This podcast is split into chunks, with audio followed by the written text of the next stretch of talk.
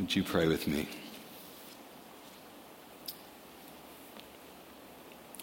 Lord, we sing to you, we praise your name.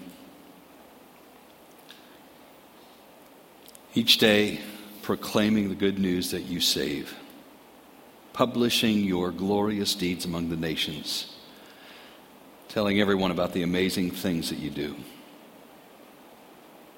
Great are you, Lord. You are most worthy of our praise. You are to be feared above all gods. Well, the gods of other nations are but idols, but you made the heavens. Honor and majesty surround you. Strength and beauty fill your sanctuary. O nations of the world, recognize the Lord. Recognize that He's glorious and strong. Give to Him the glory He deserves. Bring your offering and come to, into His courts. Worship the Lord in all His holy splendor. Let all the earth tremble before you. Father, we are but small ants in the universe that you have made. And yet you have summoned ants to declare your glories to the nations. And we pray for that strength and that power to do so. Speak to us today by your Holy Spirit and by your word in Jesus' name. Amen. So I have a question for you this morning I'd like you to ponder. What would you say is the main mission in your life? What is your main mission in life? And by that I mean the main thing that you want to accomplish in life and for whom. What is your main mission in, your, in life? Now, follow up question What do you think God's mission is? And are the two the same? Your main mission, His main mission. Are they the same? We start a new uh, sermon series today. In three weeks from today, we're going to have our mission conference here at Keystone. And we're going to look to the east, to the second largest country in Africa, the Democratic Republic of Congo. And our speaker is probably traveling further than we've had a mission speaker travel before. She's coming from the Congo. Uh, Rachel Balia is an Anglo who is married to a Congolese, and she's lived in the Congo for many, many years. Uh, she's also part of a uh, ministry that our denomination has called Global Fingerprints. It's a um, child sponsorship ministry, like much like Compassion International. And uh, she's going to speak that morning about how you can be involved in uh, helping change the lives of some Congolese children, um, but also to tell you what the country is like and um, be what God might even be calling some of us to get more involved in. And it's kind of exciting to have somebody like that uh, come and share about the land. We have been, God's been connecting us with the Congo here the last number of years. Uh, with Rachel and Poppy Bunketti and their family have come about seven years ago and uh, part of our congregation. And about a year ago, another refugee family came that uh, we have a, a team from, from, Keystone that's helping resettle here in Lancaster, uh, Salima and her family. And for the weeks on the run up to that mission conference, we want to talk about God's mission. A series I'm calling Many Disciples, One Mission. Now, uh, we have a lot of folks here that would say, I'm a disciple of Jesus Christ. If we sat into, in small groups and we uh, talked about, excuse me, the different gifts that we have and the different things that we're really impassioned about, my guess is that we would be all over the map. Uh, one person has a, a, gift of serving, and one person has a gift of leadership, and another person has a gift of teaching, and another person has a gift of, of music, and other people have gifts of, uh, of administration, and on and on and on and on. Different gifts. And we have different passions. Um, actually, the head of Global Fingerprints, uh, he and I were emailing back and forth this week, and he, he said, I, would like to take you along to the Congo in, uh, in August. And I'm like, ah, get to go overseas again. That's awesome. But I said, you know, that's really, a, it's a bad use of money because that's not ultimately where my heart is. He says, Where is your heart? I said, Muslims. That's, that's, that's the passion that God has given me. Uh, other people have other passions. They, you know, they have a passion to minister to the poor. They have a passion to, to dig wells and so forth. There's a lot of passions, my guess, represented among the people here who follow Jesus, and a lot of diverse gifts. But what is the mission of God? What is the mission of God? Is it food distribution? Is it digging wells? Is it building schools and educating children? Is it building hospitals and clinics and taking care of the physical needs of people? Is it Bible translation? Stephen Neill, who was a excuse me, a Scottish missionary to India back in the last century, made the observation when everything is mission, nothing is mission. When everything qualifies as mission, nothing is mission. We lose sight of what mission really is. And I want to read for you from Isaiah chapter 45. You have a Bible with you, turn to that. Isaiah chapter 45. And let's let God describe or define his mission. 45, beginning at verse 22. Hmm, somebody was drinking out of my water. That's not as full as it should be. As long as you didn't spit in it, it's okay. Isaiah 45, verse 22. Let all the world look to me for salvation, God says, for I am God, there is no other. I have sworn by my own name, I have spoken the truth, and I will never go back on my word. Colon. He's building up to what he wants to say, and he's, here's, the, here's, the, here's the backup to what I'm about to say. I've sworn by my own name. I've spoken the truth. I'll never go back on my word. That's why you can count on what I'm about to say coming to pass. Every knee will bend to me, and every tongue will declare allegiance to me. Every knee will bend to me, and every tongue will declare allegiance to me. What is the mission of God? To see all people worship God, to make all people become worshipers of God. In our mission leadership team, we define it this way God is glorifying himself by redeeming worshipers from every tribe, language, and people group. God's mission is to see all people worship him.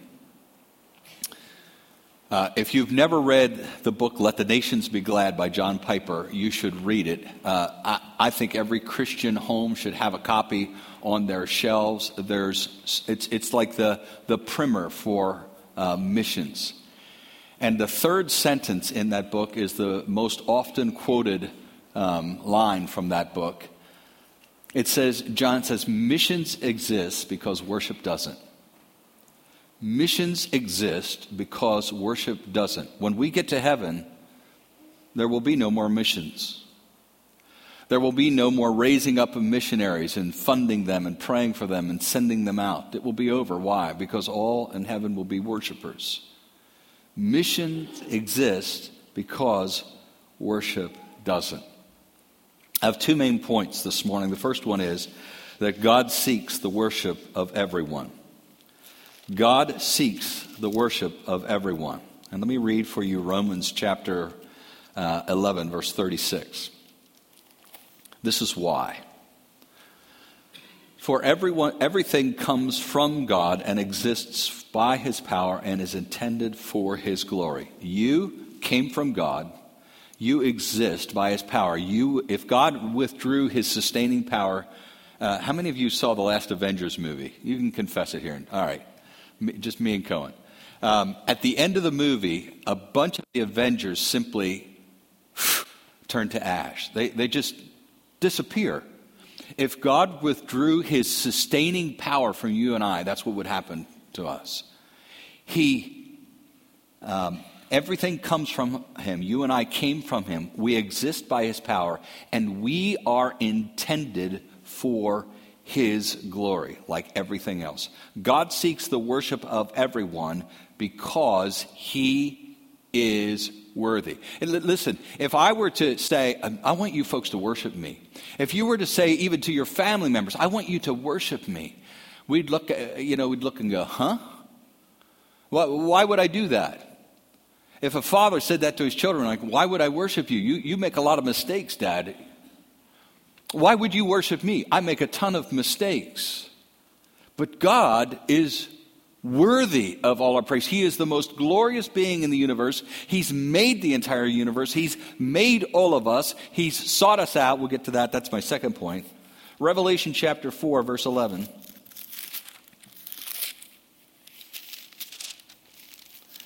Describes the worthiness of God. So you are worthy, O Lord our God, to receive glory and honor and power.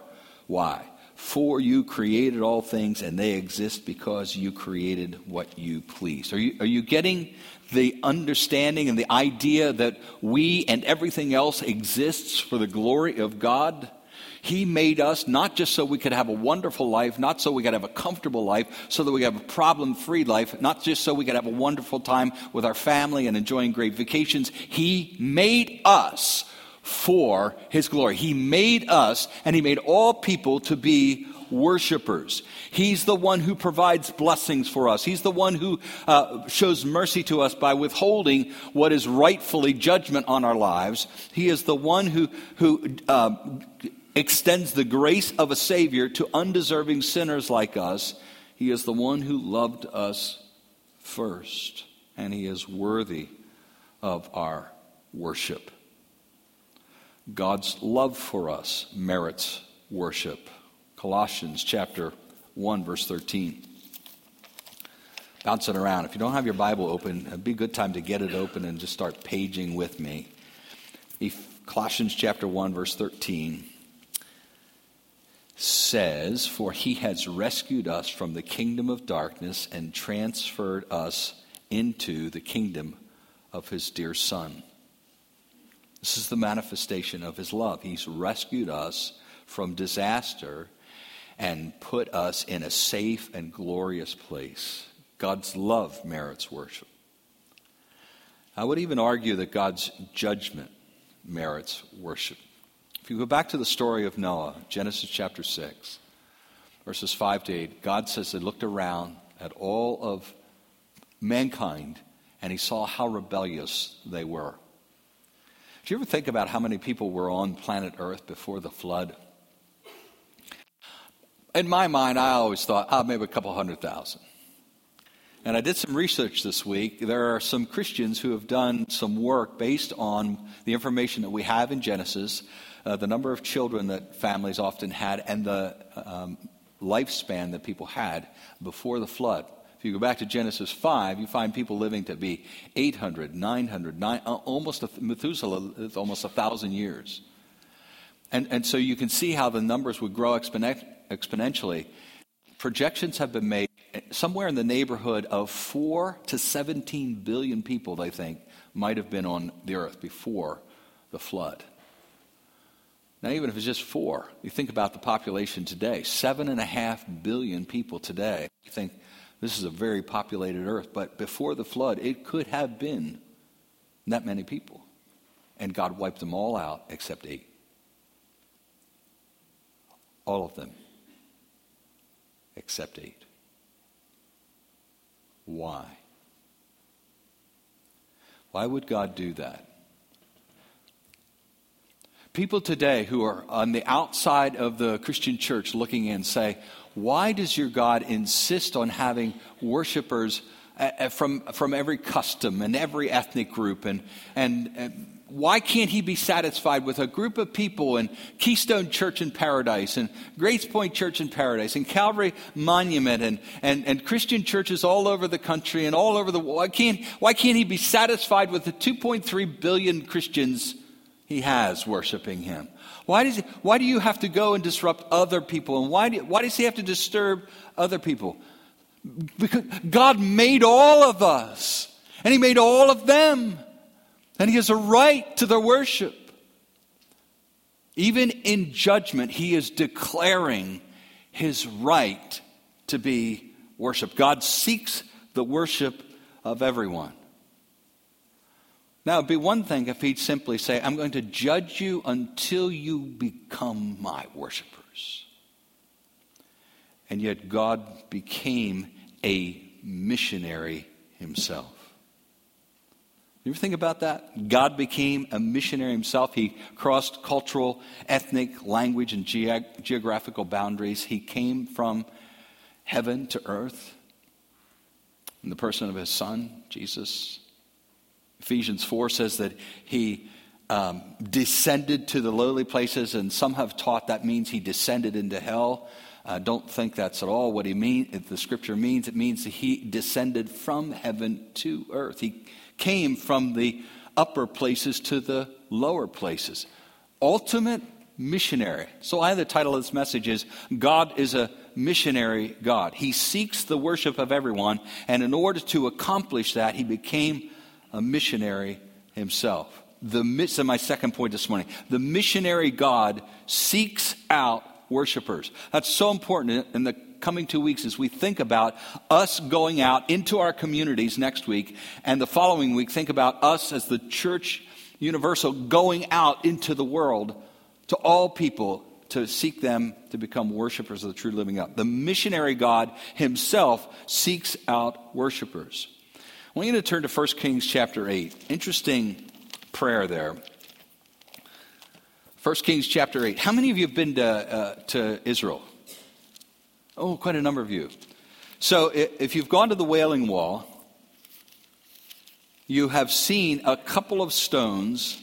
Of course, um, uh, even Herod's temple is not standing, let alone Solomon's tem- temple. But there are a couple of stones at, way down that are part yet of Solomon's temple. And, and they're massive, are they not? They're huge, gigantic stones. And you wonder, how in the world did they get them from the quarry uh, to the Temple Mount? And if you read the text, you know that they didn't do any kind of machining on site. So those, those stones were milled back at the quarry. Well, Solomon has finished this massive temple. It took him seven years to build. 184,000 workers built it, craftsmen and tradesmen and, and just common laborers. And now this magnificent edifice stands here, some of which uh, some people think that should have been on the list of uh, um, wonders of the ancient, seven wonders of the ancient world. Didn't quite make the list. But uh, Solomon is looking to this magnificent temple and he begins to pray. And you see him in, in, the early part of the chapter, he's praying for Israel. He says, God, when, when your people violate, uh, violate your laws and we lose in battle because we have rebelled against you, and when we cry out to this temple, please forgive us. And when famine strikes the land and you close up the clouds and it doesn't rain, and we're hungry because we've rebelled against you, and we cry out to you at this place, please forgive us and hear us. And he goes on and on about his people Israel. And all of a sudden you get to verse 41 and there's a shift. And this is what Solomon prays. In the future, foreigners who do not belong to your people Israel will hear of you. And they will come from distant lands because of your name. For they will hear of your great name and your strong hand and your powerful arm. And when they pray toward this temple, then hear from heaven where you live and grant what they ask of you. In this way, all the people of the earth will come to know and fear you, just as your own people Israel do. And they too will know that this temple I have built honors your name. You see this constant reference to the name of God, the name, the name. All of uh, the, the name, the people understood the name to be intrinsic to the character of the person. So they would name a child based on what kind of child they'd want him to grow up to be. And God's name reflects his character and who he is and, and what he's about and, and what he treasures and what he despises. They, the name, this building is going to represent your name. And when foreigners come, when they hear about you, when they cry out to you, answer their prayer. Now, here's what I want you to see the passive nature of Solomon's mission.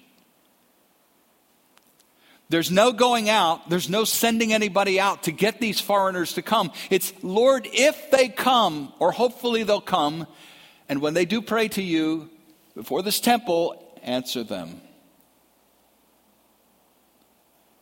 Now, his prayer was never realized.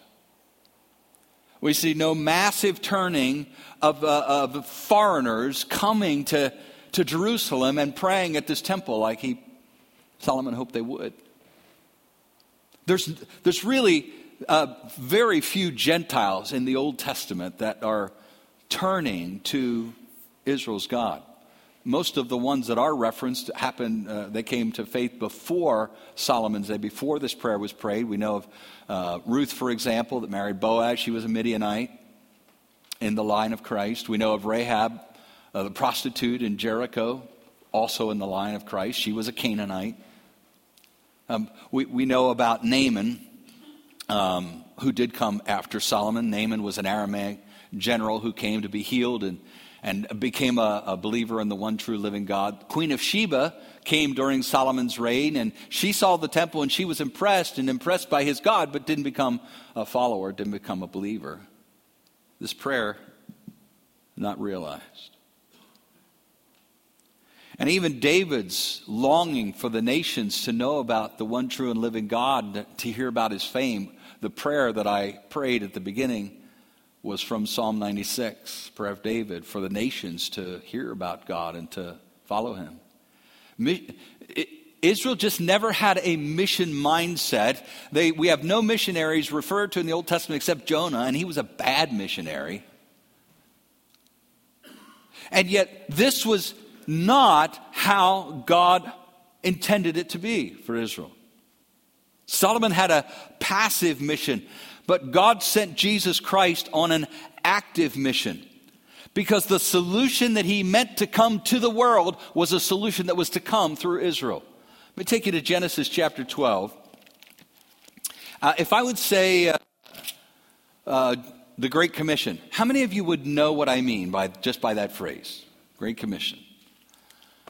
Um, anybody tell me what one of the texts would be from the New Testament that speaks about the Great Commission? You can talk here. Matthew 28. There we got it. Matthew 28, uh, 18 to, uh, uh, 18 to, uh, to 20. And there's a couple of other texts in some of the other Gospels as well. This is the Great Commission of the Old Testament. In fact, this is even more important Great Commission because it comes before and it points to what God intended all along. Genesis chapter 12 is the calling of Abraham. He's called Abraham to leave his people, leave his family, and, and to uh, even leave his father's gods and to go where God's going to tell him. And this is what God has in store for him. Genesis 12:1 The Lord had said to Abram, "Leave your native country, your relatives and your father's family and go to the land that I will show you." And here's what he's going to do with him. I will make you into a great nation. Now, that wasn't always true. I mean, Israel had its glory days, but uh, after it got sent to Babylon, you know, it went downhill and it pretty much was a non factor until 1948. But now it's famous again. I will make you into a great nation. In other words, all the descendants of yours, Abraham. I will bless you and I'll make you famous, and you will be a blessing to others. Now he's talking about non Jews. He goes on I will bless those who bless you, curse those who treat you with contempt. All the families of the earth, again, non Jews, all the families, not just Jews, will be blessed through you. What's he talking about? He's talking about Jesus. That one day, Abraham, you're going to have a descendant that's going to bless all the families of all the nations of all the worlds. See, way back in Genesis chapter 12, God intended that worshipers would be universal, that worshipers would come from every tribe and every language and every nation the world over. And the missionary God is going to seek them out. It's interesting. You go back to Galatians if you want to, if you're jotting notes down. Uh, cross-reference this text with Galatians three, eight, nine, because Paul quotes this text there, and he says that this was God's early pronouncement of the gospel to Abraham. And so we understand that, that this is, he was talking about Jesus and that Jesus is going to have an active mission to the world. He's going to come and cross all these boundaries and come to the world. 1 John chapter 4, verses 9 and 10.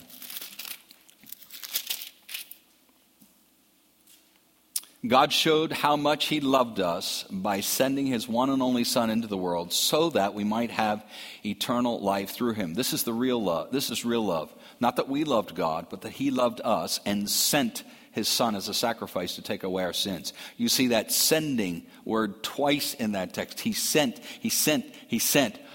That's the kind of mission that God had in mind. That people would be sent to make worshipers of all nations, of people from everywhere. And the sending often requires crossing some boundaries. And so Jesus lived in heaven with his Father. He had no body. But those that he was sent to did have bodies. And so he took on a body. Jesus lived in heaven not mingling with sinners at all. He had fellowship with the fa- Father and the Spirit and the holy angels. That's who he hung around with. He didn't mingle with sinners. But he came to this earth and now he's mingling with all kinds of sinners. In fact, that's all he's mingling with. He was in heaven, holy with the Father, not sinful in any way, shape, or form. And yet, when he came to earth, he didn't sin himself, but as we're going to see in just a couple of minutes, he became sin for us. Most of you heard the news story back in November of a young man, 26 years old, by the name of John Chau. And John Chau, for 10 years, had read about a small, virtually unknown island east of India uh, called the Sentinel Islands, part of the Andaman chain. And he knew that there was a primitive people group there who had been uh, kept from outsiders, even by the Indian government. They had said, You're not allowed to go there. You're, eh, we don't want to risk them getting contaminated by any modern viruses and so forth. We want you just to leave those people alone. And yet, John Chau, as a follower of Jesus, had, had just a vision in his mind of reaching this, this, these people for Jesus.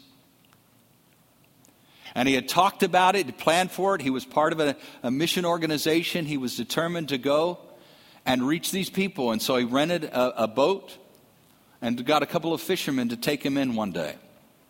And when he did, he was greeted with a hail of arrows, and one of the arrows pierced the Bible that he was holding in front of him. He retreated, went back, back came back another day. And this time, when he went on shore and he's crying out, I, I think I read somewhere that he was praying for the gift of tongues because he didn't know what their language was or how to speak it. And he was crying out for them, Jesus loves you, I love you, and they filled him with arrows. And an international discussion came out of that, the likes of which we haven't seen since 1956 and the death of the five uh, missionaries in Ecuador. The discussion being should Christians go into other parts of the world and try to make worshipers for God, for their God? What's interesting about the debate that ensued following his death is that back in 1956, when Jim Elliot and the others were killed, the debate uh, uh, went this way. So all of the Christians were on one side saying, yes, we should do this, and all the non Christians were on the other side saying, no, you shouldn't do this. The debate today is no longer that way. On this side are non Christians and some professing Christians. Listen to a, Episcopal, Episcopal priest responding to that uh, incident. He says the biblical language of make disciples of all nations is tremendously unpopular among mainline Protestants and rare among Catholics. Now, the text that you referred to, Matthew 28, 18, 19, 20, that's the, where that language comes from make disciples of all nations. And here we have an Episcopal priest, uh, supposedly a Christian priest, saying that's unpopular. That idea is unpopular among mainline Protestants and rare among Catholics. This from a professor uh, of religious studies, communication studies at University of Iowa. She said, within contemporary Christianity, there are many Christians who do not participate or advocate for mission work. There are Christians who understand there to be many right ways to live and many forms of truth, including non Christian ones. these are increasing um, number of vo- there are increasing number of voices within Christianity that are saying we should not be trying to make worshipers of all people of all nations.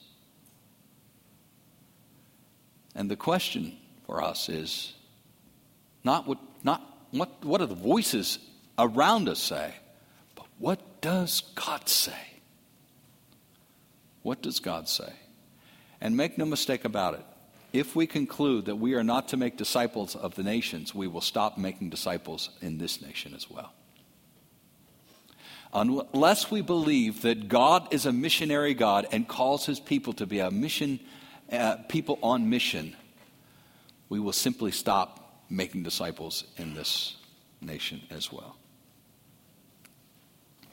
It was interesting underneath the NBC video of this news event. I was reading down through the, uh, the comment section, and there was a man there by the name of Rahul Ray who asked this question Why are these Westerners always obsessed with conversion, meaning making worshipers out of other people? Why are these Westerners, I assume he's not American, always always obsessed with conversion? And here's the answer to that question because we worship a missionary God who not only went to sinful people to urge them to become worshipers, but who actually became sinful so that we could become worshipers. 2 Corinthians chapter 5, what I alluded to earlier. Verse 21. And you've got this up. I'm not going to read it out here because the NLT misses something. For our sake, this is the ESV, for our sake, he made him to be sin. The NLT says he, he paid the price for our sin, that he came and, and took care of our sin. But the text says he became sin. He made him to be sin who knew no sin. Jesus became sin even though he had never sinned himself, so that in him we might become the righteousness of God. If Jesus came all the way from heaven, left his throne and his scepter behind, to come and live among us in the way we lived, and to become like us in every way except as a sinner, so that he could die for us, would it not be that those of us who follow him would be called to have the same kind of mission intention, the same kind of mission passion, the same kind of mission deal, uh, zeal, and be on the mission that God is on ourselves. Last text I want to share with you John chapter 20, verse 21. John chapter 20. verse 21. This is one of the last times Jesus sat with his disciples. If God is a missionary God, what are his people to do? If Christ is the ultimate missionary, what are his followers to do? And this is the answer Jesus gave Peace be with you. As the Father has sent me, so I am sending you. As the Father has sent me, so I am sending you. Would you say that with me? As the Father has sent me, so sending you. One more time. As the Father has sent me, so I am sending you. There is not a follower of Jesus Christ here who is excluded from that. That doesn't mean you pack up and that you go to the North Sentinel Islands or to India or to Pakistan or to Bangladesh or to Argentina. It does mean that all of us are on mission. So again, I ask the question what is your mission? And then, secondly, is it the same as God's mission? Let's pray together.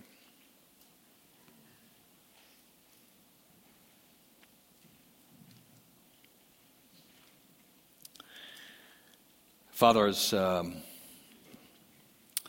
I look back at my life, these six and a half decades, um,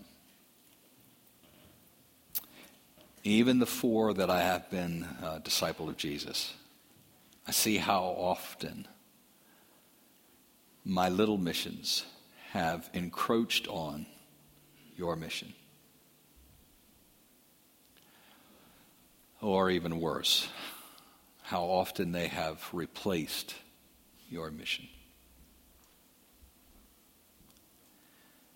And I can see sitting at the feet of Jesus, hearing, as the Father has sent me, so I am sending you, hearing that from the Son of God himself. Why 11 men turned the world upside down. And yet, whether or not we have sat at your feet literally and bodily, you have said the same thing to us. We want those of us who have families, we want, we want to see our children grow up to be um, good, healthy, functioning citizens in our nation. We want them to be self supporting. We want them to uh, not have a criminal record. We want them to be people that others can admire. We want to have happy marriages. We want to be able to enjoy the, the warmth of our husbands and wives and to be able to, um, to be content at home. We want to make enough money that we don't have to worry about how to make ends meet, and so that we can enjoy a lot of fun things. If we're single, we want to find someone that we can spend a life with. If we have a poor self image, we probably want to become good at something, good enough that other people will be impressed. We have a lot of small missions. Oh God, I plead with you to turn by your grace our small missions into means of serving your big mission to make worshipers of all people. To see in the sending of your Son not just something that gives us a ticket to heaven, but gives us a charge to carry out, a call to fulfill, a life to live, a mission to be on. For your glory. Because you are worthy of our worship and you are worthy of the world's worship, even those who have not yet heard the good news. You're worthy of the worship of Frank and Joe and Heather and Sharon that we work next to. The kids on our team at school, our neighbors, cousin Ricky. And there are people in our lives that the best we can do is to invite for a picnic. Or talk about the Jets' latest draft pick. And yet they're not worshipers.